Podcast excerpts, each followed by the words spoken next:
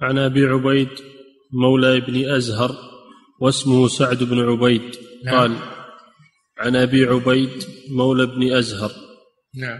واسمه سعد بن عبيد قال شهدت العيد مع عمر بن الخطاب رضي الله عنه فقال هذان يومان نهى رسول الله صلى الله عليه وسلم عن صيامهما.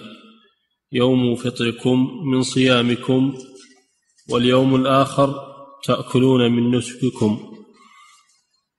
نعم.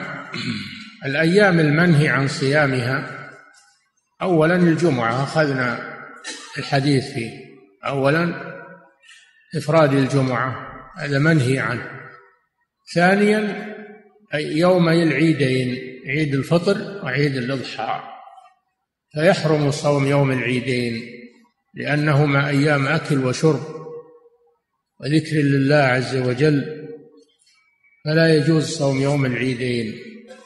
وكذلك يحرم صيام أيام التشريق يوم الحادي عشر والثاني عشر والثالث عشر لأنها أيضا أيام أكل وشرب وذكر لله عز وجل فلا تصام فلا تصام إلا من إلا أنها تصام عن دم المتعة والقران الحاج المتمتع أو الحاج القارن يجب عليه الهدي فإذا لم يجد الهدي فإنه يصوم ثلاثة أيام في الحج سبعة إذا رجع فإذا فاته صيامها قبل يوم العيد قبل يوم عيد النحر الأفضل أن يصومها قبل يوم العيد.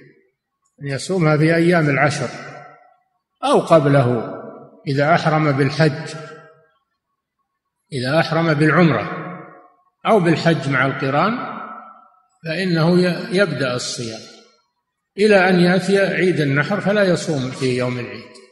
فإذا فاته أن يصومها قبل يوم عيد النحر يصومها في أيام التشريق لأن ثلاثة أيام في الحج. وتقول عائشة رضي الله عنها لم يرخص رسول الله صلى الله عليه وسلم في أيام التشريق أن يصمن إلا عن دم متعة أو قران فإذا عجز عن الفدية للتمتع أو للقران وفاتت الأيام قبل يوم العيد فإنه يصوم أيام التشريق ليدرك الثلاثة ليدرك الثلاثة التي في الحج وأما غيرها فلا تصام أيام التشريق. نعم.